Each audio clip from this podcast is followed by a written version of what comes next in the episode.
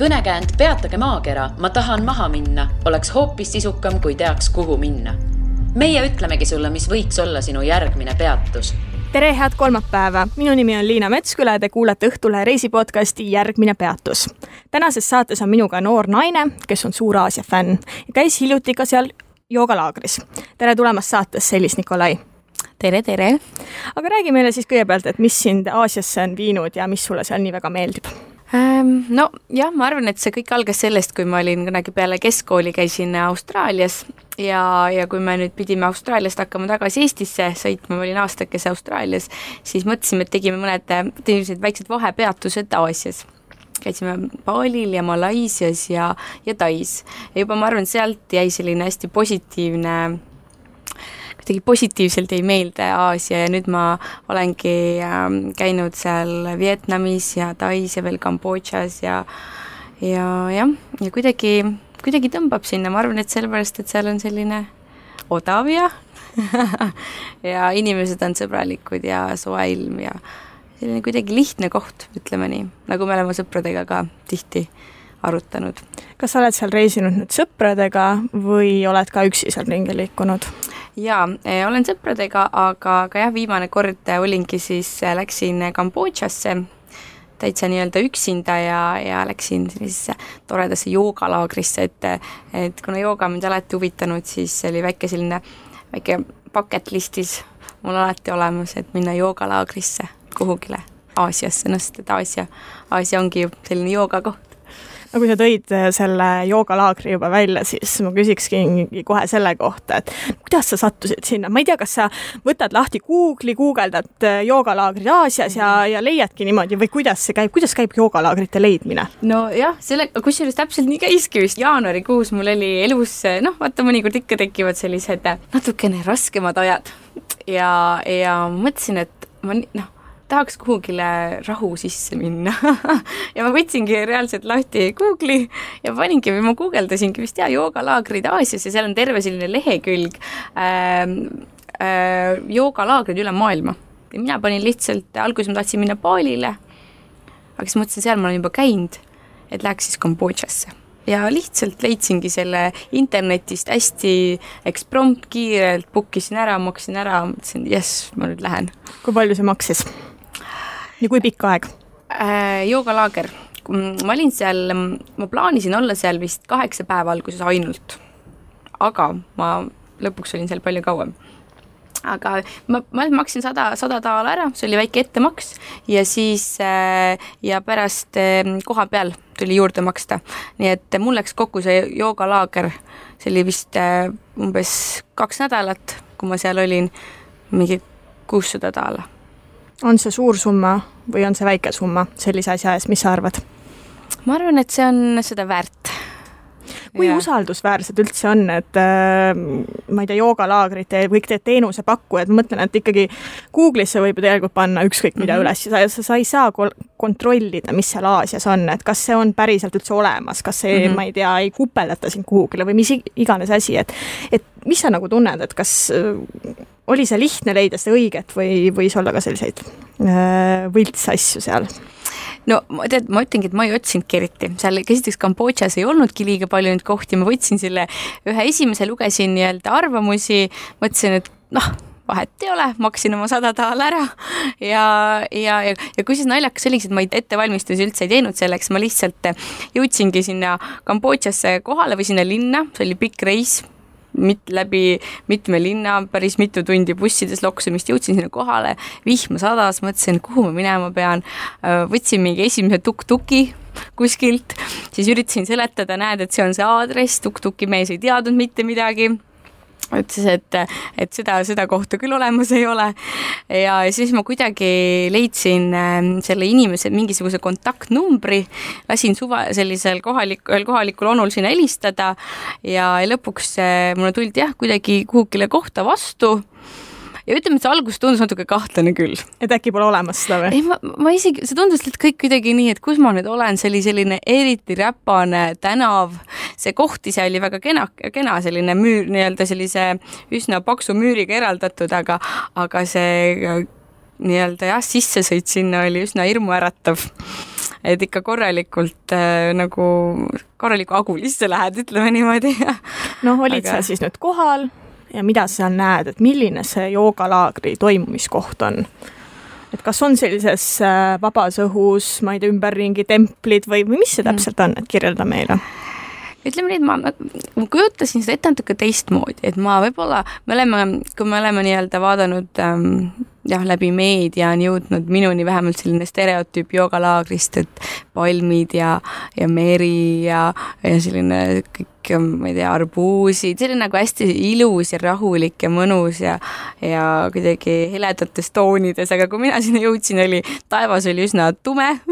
Äh, see jooga, see joogakoht oli ise selline üsna tegelikult naljakal kombel rohtu kasvanud, ütleme, et see ei olnud liiga glamuurne, mida ma seal nägin, et see oli üsna selline lihtne äh,, seal olid erinevad sellised kompleksid, üks oli suurem maja, sellised väiksed äh, jah, et see oli hästi mingid mädaned mangod kookosed et, äh, et jah, see ei olnud alguses see, mida ma isegi tegelikult arvasin, et see saab olema.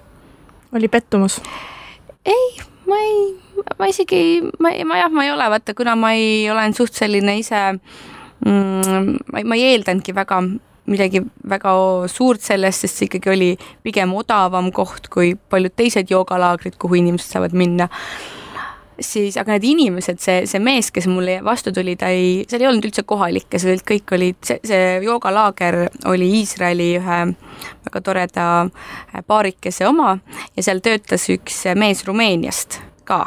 Ja tema oligi see, kes minuga siis tegeles ja tuli mulle vastu ja ja oli selline kohe kallistas mind ja ja siis tulid teised inimesed ka mind kohe tervitama ja et oi, tere, kes sina oled ja et, et kohe oli nagu aru saada, et võib-olla see koht ei olnudki niivõrd ilus, aga need inimesed olid seal küll väga ilusad, et see oli nagu esimene asi, millest ma sain kohe aru, et ma läksin oma tuppa ja kohe kõik äh, tulid nagu jah, tervitama mind ja selliselt soojalt.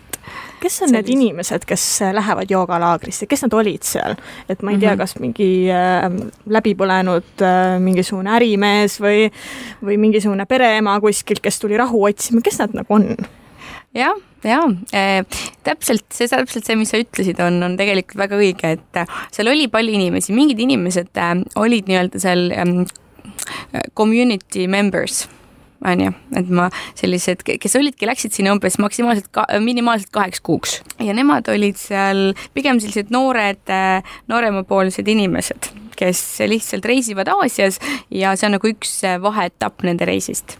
aga, aga seal oli ikka päris palju selliseid, ähm, näiteks üks naine Saksamaalt, äh, kes oligi alko-, jah, äh, oligi alkohoolik tegelikult olnud äh, terve elu ja ja ta oli võib-olla viiskümmend ja ta tuli sinna ja ta oli nii tänulik kogu selle kogu selle asja, asja eest, mis talle seal pakuti. ja siis seal päris palju olid selliseid inimesi, kes tulid sinna nagu ennast leidma ja, ja ennast ravima oma hinge ja oma, oma keha ja, kellel olid seal söömishäired ja, ja siis oli üks näiteks, ma mäletan ühte naist, kes, üks Taani naine, hästi kena naine, ta oli ise medõde ja tema ütles, et ta iga aasta käib sellistes laagrites, et äh, võtab lihtsalt ühe, ühe sihtkoha ja läheb. on see mingi joogalaager, mingi, mingi meditatsiooni selline hingamislaager või noh, mis, mis iganes selline hinge, hinge, hingele mingisugune laager, jah. et, et see oli, aga enamus inimesed olid noored backpackerid tegelikult, kes seal olid aga miks need noored backpackerid sinna lähevad, tavaliselt noored backpackerid tahavad pidutseda. Okei okay,, mitte alati, aga tihtipeale see niimoodi on mm. -hmm. et mis neid nagu sinna sunnib? mis sa arvad? vaata, ongi see, et ma ise ka, miks mina sinna läksin, oligi see, et, et sa tahad nagu, kui sa oled noor ja selline pulbitsev inimene, siis mingil hetkel äh, miski sinus nagu ütleb, et kuule, et, et sul on nagu, kuule stopp, et sul on nagu mingid midagi, mingit rahu vaja, et ma tahtsingi minna kuhugile keskkonda, kus ei olegi mitte, mitte ühtegi muret, keegi ei kirjuta mulle, ma ei pea midagile mõtlema, midagi tegema, ma ei ma ei, ma ei lähe kuhugile peole, ma isegi ei saa minna peole. et, et ma olen ja ma arvan, et see on nagu üks asi ja paljud ütlesidki, et nad olid käinud kuskil aust-, enne Austraalias, olnud seal kõvasti elu põletanud ja nad tunnevad, et enne kui nad koju lähevad, nad peavad ennast kuidagi sellest kõigest puhastama. välismaailmaga siis ei saanud sel ajal suhelda, et ma ei tea, telefoni kasutada, levi ei olnud või? ei, sai ikka, ei, tegelikult seal oli internet olemas, aga, aga, aga jah, oli, oli olemas kas oli internetipiirang ka, et iga päev viisteist minutit? kusjuures ei olnudki naljakal kombel, seal enne oli selline reegel olnud, aga nüüd oli nagu limiteerimata internetikasutus, et, et eks ma ise olin ka, käisin ikka internetis, aga mitte, mitte liiga palju mis olid sellised reeglid või, või sellised asjad, mida, mida sa pidid järgima seal olles, kas sulle anti mingi list ette asjadest või mm? -hmm. seal olid ja teatavad reeglid, üks selline muidugi põhiline reegel oli see, et kuna see oli, seal pakuti ainult vegan toitu, siis sinna alale ei tohtinud tuua ühtegi mitte vegan toitu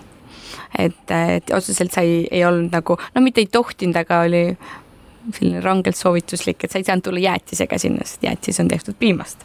et sõid oma jäätise ära kuskil seal enne, enne kuskilt mujal tänaval ja siis võisid tulla sinna et, et see oli nagu üks selline äh, palve, mida, mida siis meile esitati ja mida me siis järgisime. aga, aga üldiselt oli jah, veel, veel see reegel ka, et, et ähm, olla kõikides tundides kohal ja ärgata kõik koos äh, kell kuus ja minna magama enam-vähem äh, või see oli kell kümme, kell kümme oli nagu nii-öelda öörahu, et, et see oli jah hästi ikka selline, et kui, kui oli mingi põhjus, miks sa ei saanud sinna minna, näiteks mina jäin korralikku kõhuviirusesse seal vahepeal ikkagi niimoodi, et ma mõtlesin, et ma nüüd suren ära, aga, aga. no see juhtub Aasias põhimõtteliselt alati. jah, just, aga sellist mul ei ole olnud, ma olen ikka omajagu reisinud, aga sellist asja mul ei ole, mõtlesin, et noh see oli mingi nelikümmend kraadi palavikku ja kõik, aga aga nad toetavad ja sain hakkama endaga. oli see mingi puudulikkus sellisest, äh, ma ei tea, puhtusest või, või sõid midagi halba sisse, millest see võis olla? veest. jõid vett? ma ei joonud vett, aga, aga seal oli see, et äh, vähemalt seda meile öeldi, seal oli teistel inimestel oli sama asi ja mõned läksid arsti juurde ka ja öeldi, et see on üks veebakter. näiteks nad pesid äh, mangosid vee, vee sees ja kui sa võtad, sööd seda mangot, sest et hommikusöögiks meil olidki äh, värsked mangod ja arbuus ja, ja siis miskit veel. et oligi see, et nad pesid ju seda mangot vees tegelikult ja siis äh, serveerisid seda meile ja siis me sõime seda. kuidas sa sellest võitu said, et tegelikult ju üldiselt Aasias on ju niimoodi, et et kõik need kohalikud rohud on palju efektiivsemad kui mm, -hmm. kui need, mis sa kaasa võtad, et kas mhm. anti mingit kohalikku imerohtu ja olid kõik kohe terve pärast seda või äh,? vot minuga oli see, et ma olin selline kuidagi kannataja, ma ikka mõtlesin, äkki läheb ikka ise üle, et, et ma seal, mulle anti küll mingit paratsetamooli, et lihtsalt palavikku alandada ja ma jõin palju äh, vett ja noh, selliseid nii-öelda, mida mulle soovitati, aga, aga kuna mul see asi ikkagi kestis päris pikalt, siis ma enne, suhteliselt paar päeva enne äraminekut eh, läksin apteeki, ostsin mingit, mingisugust rohtu, aga. kindlasti aga, mingi super odava hinna eest, eks ju. jaa, ma ei mäleta, aga see oli võib-olla üks koma viis daala või midagi sellist, et ostsin seal paar pakki, aga siis naljakal kombel võtsin selle esimese rohu sisse, siis nagu läks väga heaks juba kuigi ma olin nädal aega suht niimoodi mõelnud, et äkki homme läheb paremaks.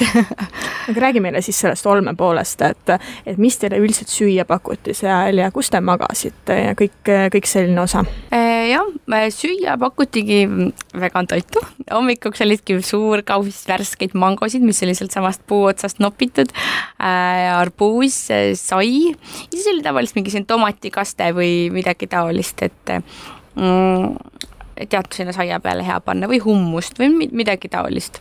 see oli hommikusöök ja banaani ja vett ja teed võis juua nii palju, võis süüa ja juua nii palju, kui ise tahad. ja lõunaks oli ka siis noh, hästi palju erinevat, eks seal oligi riis ja sellised oa, mingisugused oa hautised äh,, sai äh,, seal tortillad olid mõnikord, hästi palju salatit äh,, seal oligi mõnikord, ausalt, me ei saanudki aru, mis see toit seal on see oligi naljakas, et sa vaatad nagu peale, seal mingid noh, ma ei tea, ühepäeva toit meie, meie nii-öelda mõttes, et, et kõik, mida, mida sai teha juurviljadest.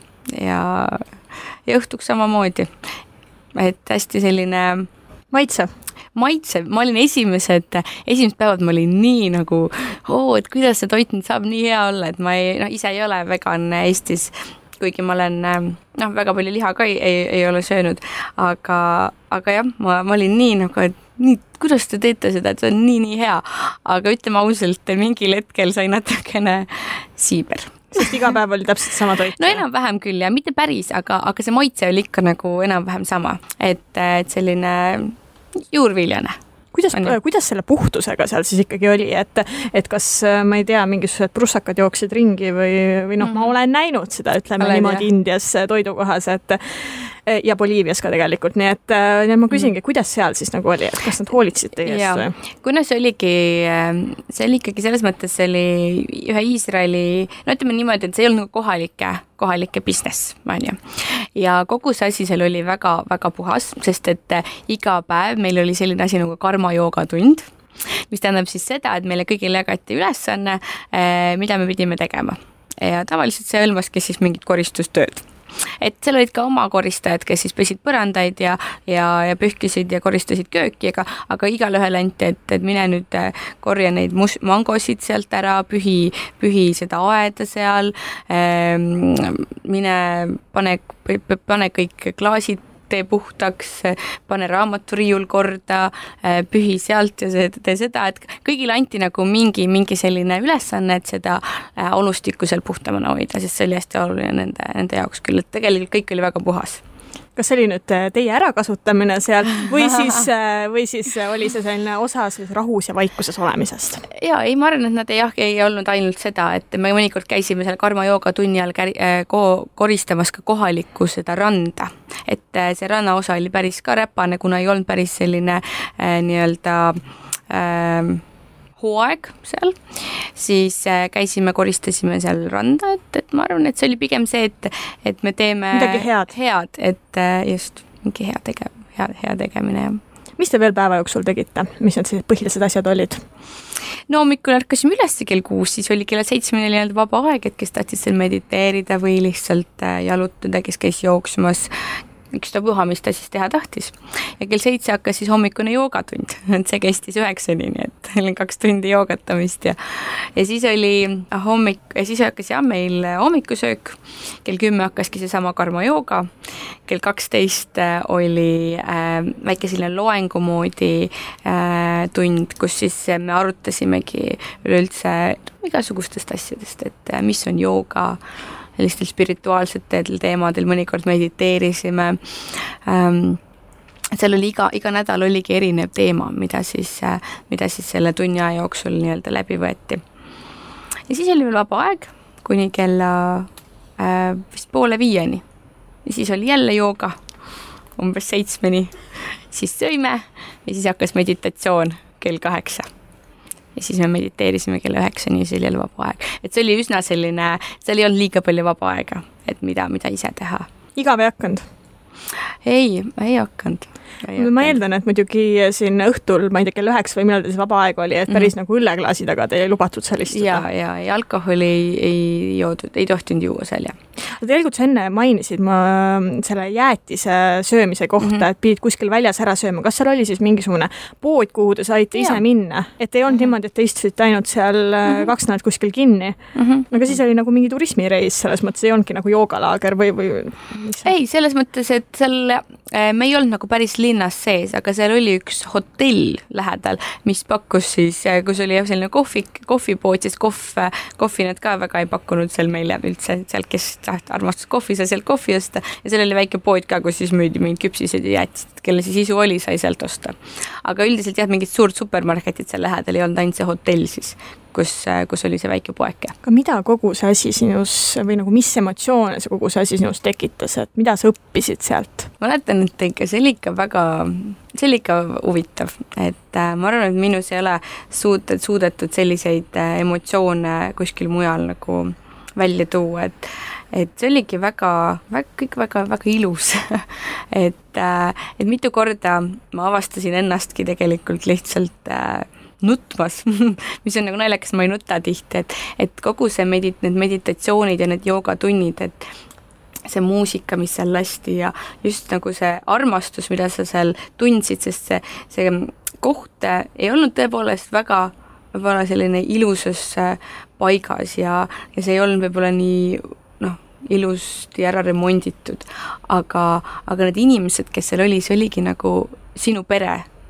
et äh, me lihtsalt hommikul ärkad üles, sa kallistad kõiki, meil olidki mõnikord sellised meditatsioonid, kus inimesed äh, lihtsalt kallistasid, ütlesid mingeid ilusaid asju üksteisele, et sa, sa tundsid, äh, ma tundsin väga palju armastust seal, seal olles just nimelt teistelt ja jah, ja see oli nagu üks selline, selline, selline asi, mis ma sealt õppisin, aga, aga teine asi, mis mulle väga jäi nagu hinge ja mida ma siiamaani olen järgi mõelnud, oligi see, et et tegelikult kui ilusti, kui mõnikord, kui valesti meie mõni, elame oma elu äh, ja kui, kui tegelikult äh, noh, kas või seesama Iisraeli paarikene, kes seda asja seal ajas, kui õnnelikud nad olid seda tehes, mida nad nagu teevad. ja, ja mõnikord me oleme siin Eestis, meil on palju rohkem asju, meil on autod ilusad, noh, meil on raha, kõik, meil on kõik nagu olemas, aga me oleme nii õnnetud kogu selle asja juures. aga, aga nemad võtsidki väga seda sellise äh, väga suure kirega ja ma arvan, et nad äh, nad on väga palju inimesi oma elus aidanud ja, ja mitte ainult natukene, vaid väga sügavatelt sügavatest aukudest välja toonud tänu oma sellele jooga, äh, joogalaagrile, mida nad seal kuskil Kambodža urkas tegelikult veavad. et, äh, et jah, ma, ma olen kindlasti rohkem tänulik, tänulikum selle eest, mis mul on ja, ja, ja ma arvan, et see on üks asi, mis ma olen sealt kindlasti õppinud ka veel mis sind seal nutma ajas, et kas need olid nüüd võib-olla sellised kogunenud emotsioonid, mida sa julgesid mm -hmm. lõpuks välja nutta või, või mis see oli? seal oli üks äh,, iga reede õhtusel oli üks selline meditatsioon mida kõik alati ootasid ja kui reede oli käes, siis need inimesed, kes olid seda enne teinud, ütlesid oh,, Elis, et täna on ju reede, et täna on ju see, see meditatsioon, et, et, oota seda, see on nii äge ja nii ilus. no mõtlesin, okei okay,, et et ju siis on midagi huvitavat, aga see oligi niimoodi, et õhtul kell kaheksa siis see joogaruum või kus me siis joogat tegime, see oli katusega, aga ta oli nagu vabas õhus ilma, ilma seinteta ja see oli siis kaetud kõik küünaldega ja kõik siis istusid oma matile ja ja see oligi selline mant-, ühesõnaga me tegelikult kõik koos laulsime ühte laulu umbes seda ühte salmi umbes, ma isegi ei tea, viiskümmend, kuuskümmend korda, seda ühte asja lihtsalt. ja, ja midagi selles oli väga võimsat. ja ma arvan, et ma ei olnud äh, ainus, kes, kes seal mõne pisara valas, et äh, ma ei teagi jah, see on, see oli lihtsalt selline, ma olen, mu sõbrad on ka küsinud, et Elis, et aga mis seal siis oli või, või kuidas see oli, see on nagu natuke sõnu, seda on raske kirjeldada et, et see oli midagi teistsugust, mida ma ei ole kunagi teinud ega kogenud, aga ma olen päris palju asju kogenud. Teid käis ka Kambodža munk äh, mm -hmm. siis äh, pühitsemas mm, -hmm. et räägi meile sellest äh, jaa, see oli viimane õhtu või jah, viimane päev just enne minu äraminekut, ma ootasin seda nii väga, et tahtsin kindlasti näha. ja, ja tuligi selline Kambodža oranžis rüüs üsna, üsna selline õblukene mees sinna. Ähm, meie olime talle valmis pannud äh, nii-öelda onnid erinevad, äh, natuke raha ja, ja mingisuguseid makarone ja, muud sellist. ja siis ta, ikka me kõik läksime siis tema juurde ja, ja ta nii-öelda pühitses meid siis sisse ja, ja pärast äh, nii-öelda selline viimane rituaal oli, oli see, kuidas me kõik istusime nii-öelda tema ees kaksiratsi seljaga ja ta valas meid kõik veega üle et ikka korralikult saime märjaks, mitte natuke pritsib võib-olla, kuidas meil siin kombeks on, kui inimesi ristitakse, aga seal olid ikkagi korralikult valati selle vett, vett pähe. et see pidi meid siis puhastama kõikidest äh, halbadest energiatest, mis on kogunenud ja see oli päris selline omamoodi kogemus jälle. Tundsid sa reaalselt mingit erinevust pärast või oli lihtsalt niimoodi, et pagan, pean riided ära vahetama? Mm, ma arvan, et selle puhul pigem oli see, et see oli selline naljakas situatsioon, see oli kõik oli noh, see oli pigem üsna naljakas. et see esimene kord, kui, kui ta meid kõiki individuaalselt nii-öelda pühitses, see oli rohkem püha püham hetk minu jaoks, aga see veega üle, üle kallamine, see oli lihtsalt selline üsna, üsna naljakas, et kõik, kõik, kõik võtsid seda üsna rõõmsalt pigem. teeme siinkohal meie vestluses väikese pausi ja vaatame üle saate järgmine peatus, toeta Aurinko parimad reisipakkumised kuna tänases saates räägime Aasias reisimisest, tutvustame Aurinko jaanuari ja veebruarikuist sihtkohta Balit ja Singapuri. ühendatud reis kestab kaks nädalat. Bali ja Singapur on suurepärased sihtkohad, kui ühel reisil tahta näha nii imelist loodust, randa kui ka suurepärast linnamelu. Indoneesia saarestikku kuuluvat Balit on nimetatud maapealseks paradiisiks pikad liivarannad, erksinine merevesi, palju troopilist rohelust teevad selle saare ideaalseks puhkusekohaks. see on koht, mis sobib nii peredele kui ka paaridele. romantikast baalil puudu ei tule imelistel liivarandadel saab pista varbad vette, imetleda lopsakat loodust ja nautida troopilistest viljadest kirkavärvilisi kokteile. nii palju rohelust, mis ei piirdu vaid loodusparkidega, võib natuke isegi üllatada troopilist taimestikku ja tavaliselt vaid looduspargile omast rohelust kohtab kõikjal. kui ühes saares saab küll, siis võib sõita mõnele lähedal asuvale paradiisisaarele ja avastamisrõõm jätkub. Bali on heaks sihtkohaks nii jooga kui ka ekstreemspordi huvilistele. Kuta piirkonna vahuses vees sukeldumine ja surfamine on puhas nauding. samuti sobib Bali väga hästi kanuutamiseks ja vette hüpeteks eksootilised golfiväljakud keset lokkavat troopilist rohelust jätavad kustumatu mulje iga golfisõbra südamesse Paali sai aga laiemale avalikkusele tuntuks tänu raamatule Söö, palveta ja armasta. autor, kes tundis, et ta elu on tupikusse jooksnud, otsustas minna seda muutma. Itaaliast otsis ja leidis ta naudinguid ja köögimõnusid. Indias õppis mediteerima ning Baalil sensuaalsust ja vaimset tervenemist. just Baalil ta armus ja tundis end taas õnnelikuna.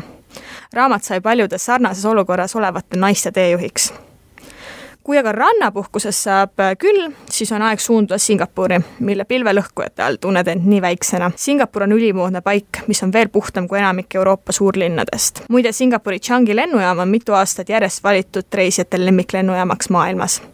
Changi lennujaamas on näiteks bassein, kino, ilusalongid, laste mänguväljakud. sellel kõigele mõeldes võiks küll loota, et lennud hilineksid tihedamini. Singapuri pilvelõhkujatest pooletunnise sõidu kaugusel asub Sentosa saar, mis on lausa imeline saar on rajatud spetsiaalselt turistidele ning seega ei näe kohalikke.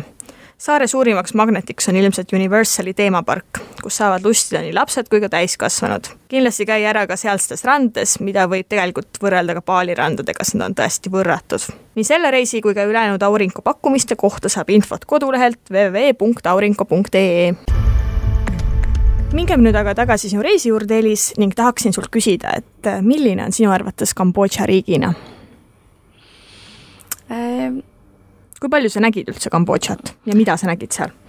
jah, ma nat-, natukene ikka nägin, et liiga palju ma kindlasti seal ringi ei, ei jõudnud reisida, aga aga, aga kui ma üldse reisimas käin, siis ma hindan väga palju äh, mida mulle kõige rohkem meeldibki, on just näha neid inimesi ja õppida neid inimesi tundma ja, ja mõnikord mulle lihtsalt meeldibki jälgida ja vaadata inimesi ja nende põhjal tehagi siis mingi selline enda, enda jah, kujundada enda arvamus sellest, sellest riigist aga, aga iseenesest jah, võrreldes nüüd Tai ja Vietnamiga, kus ma olen ka käinud, siis Kambodža oli kindlasti väga palju vaesem ja mustem ja sellisem äh, kuidas ma võib-olla isegi ütlen jah, ei olnud veel nii turistikas.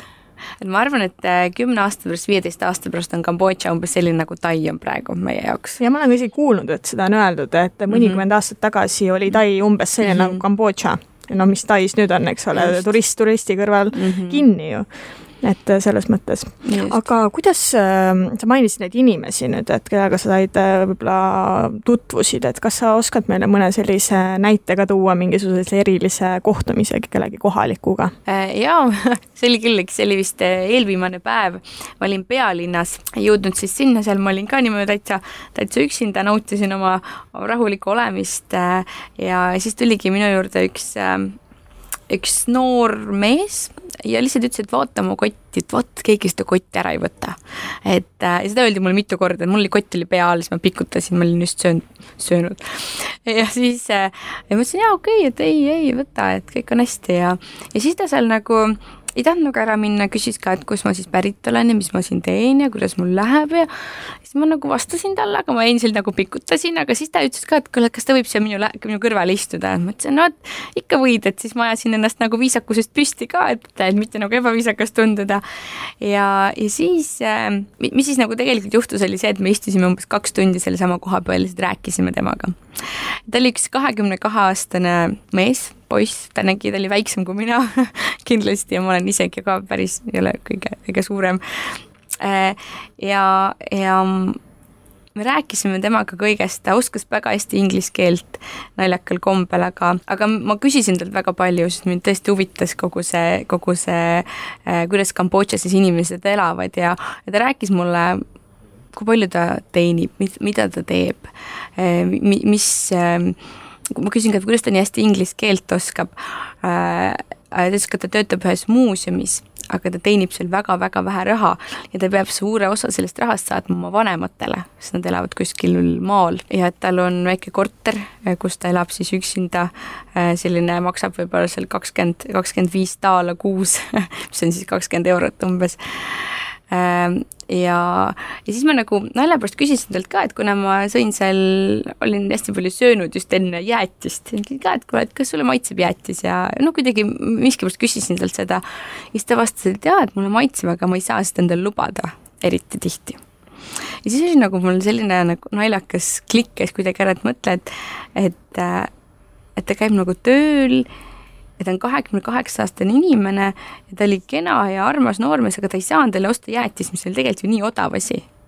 väga tihti, et see oli kuidagi selline minu jaoks natukene, läks kuidagi see südamesse ja siis ma ütlesin talle ka, et kuule, et, et tule, et ma, lähme sööma kuhugi, aga mul kõht oli väga täis, aga ma ütlesin talle, et tule, ma ostan sulle nagu midagi süüa. ja, ja mingil hetkel mul endal tabas ennast mõtlemast ka, et aga äkki ta nagu teebki nii, et äkki ta käibki niimoodi nagu ma mõtlesin praegu täpselt sama asja. et ja, ja esimest korda, kui temaga rääkima tuli, mõtlesin ka, et mingi hetkel mu pähe lõid sellised nagu negatiivsed mõtted, aga, aga siis mõtlesin, tead, et ma lasen ennast sellest vabaks nagu, et ma võtan teda sellisena nagu, nagu ta on, on ta siis hea või, või halb või tahab ta, on tas nagu head kavatsused või, või, või, või natukene halvemad, aga ma lasen ennast nendest mõtetest vabaks ja ma naudin seda, mida tema mulle pakub ja mida mina talle nagu saan pakkuda. ma ütlesin, et lähme sööma, et ma viin su kuhugi sööma. ja, ja siis noh, ma juba sain natuke sellest aru, et ega tal nagu midagi väga paha, paha plaanis ei olnud, sest et ta viis, läks sööma kõige odavamasse kohta mingisugusesse noh, tänavatoidu kohta, kus see supp maksis üks daal. et on ju, et, et ta oleks võinud ju juba sellisel hetkel midagi rohkem hakata nõudma, on ju. ja tagasi vaadates nüüd sa ikkagi pigem usud, et ta ja. päriselt oligi siiras, tahtis sinuga mm -hmm. suhelda? jaa, ta tundus selline, ta tundus väga siiras inimene. ja, ja siis ta näitas mulle seal äh,, näitas seda linna, seal oli üks laat, me käisime seal äh, laadal ja, ja jalutasime ringi ja ta pärast saatis natuke kodu poole ka, et, äh, et et, et jah, ma arvan, et, et tihtilugu nagu reisides üksinda, eriti seal naiste, eriti olles siis naisterahvas, sa muutud väga ettevaatlikuks, sa hakkad umbusaldama kõiki inimesi, justkui et nad tahavad su midagi halba. ja ma leidsin isegi ennast seda mõtlemas, aga ma olen väga tänulik, et ma nagu lasin nendest mõtetest lahti ja, ja uskusin nagu parimat kas Aasia on sinu hinnangul ohtlik koht, kus ähm, hele naine peaks üksi reisima? kindlasti võib, võin nii palju öelda, äh, mul liiga palju oma kogemust ei ole, sest ma ei ole näiteks käinud Ladina-Ameerikas või Aafrikas liiga, liiga palju aga nii palju, kui ma olen ka teistelt kuulnud, siis kindlasti Aasia on pigem turvaline. tegelikult ka milline osa Aasiast, eks ju, India mm, -hmm. seal näiteks on ju tõesti, et sinna ei tasu üksi minna mm. -hmm. aga see Kagu-Aasia ikkagi, kus sa oled jah. käinud, jah ja.? et äh, nii Tai, Vietnam kui Kambodža, mina leian, et jah, pigem on nad küll turvalised, et et ainus asi, kuidas, kuidas inimesed üritavad siin niimoodi natukene mm, petta, on, on pigem just erinevad äh, nii-öelda raha väljapressimisviisid, aga aga selles osas sa pead ise olema tark, et, et lollidelt on ikka raha ju kätte saada. Aga, aga midagi jah, ma ei, ma ei arva, et seal midagi liiga ohtlikku võiks olla, eriti ja mina küll ei tundnud ühtegi korda, et, et mul kuidagi ohustatuna ennast inimestest kuigi mul mingid hetked olid, kus ma natuke võib-olla kuigi pimedas seal kõndida niimoodi üksinda ja kui ma olin seal mingis bussijaamas, ootasin bussi, kell oli vist kell neli öösel, ma teadsin, ma pean võtma mingit, mingisuguse takso moodi asja või noh, mingisuguse transpordi sinna piirini ja ma ei, mõtlesin, ma ei võta seda enne, kui valgeks läheb. et selline väike, väike ettevaatus oli, aga ma arvan, kui sul endal on nii-öelda see noh, mõistus peas ja sa suudad, suudad natukene näha, mis, mis su ümber toimub, et siis, siis on väga okei okay ja sa saad hakkama küll. aitäh, Elis, et tulid meie saatesse. järgmine mm -hmm. peatus on eetris juba tuleval kolmapäeval. aitäh! kuula meid igal kolmapäeval Õhtulehest, SoundCloudist või iTunesist ja ära unusta meie podcasti tellida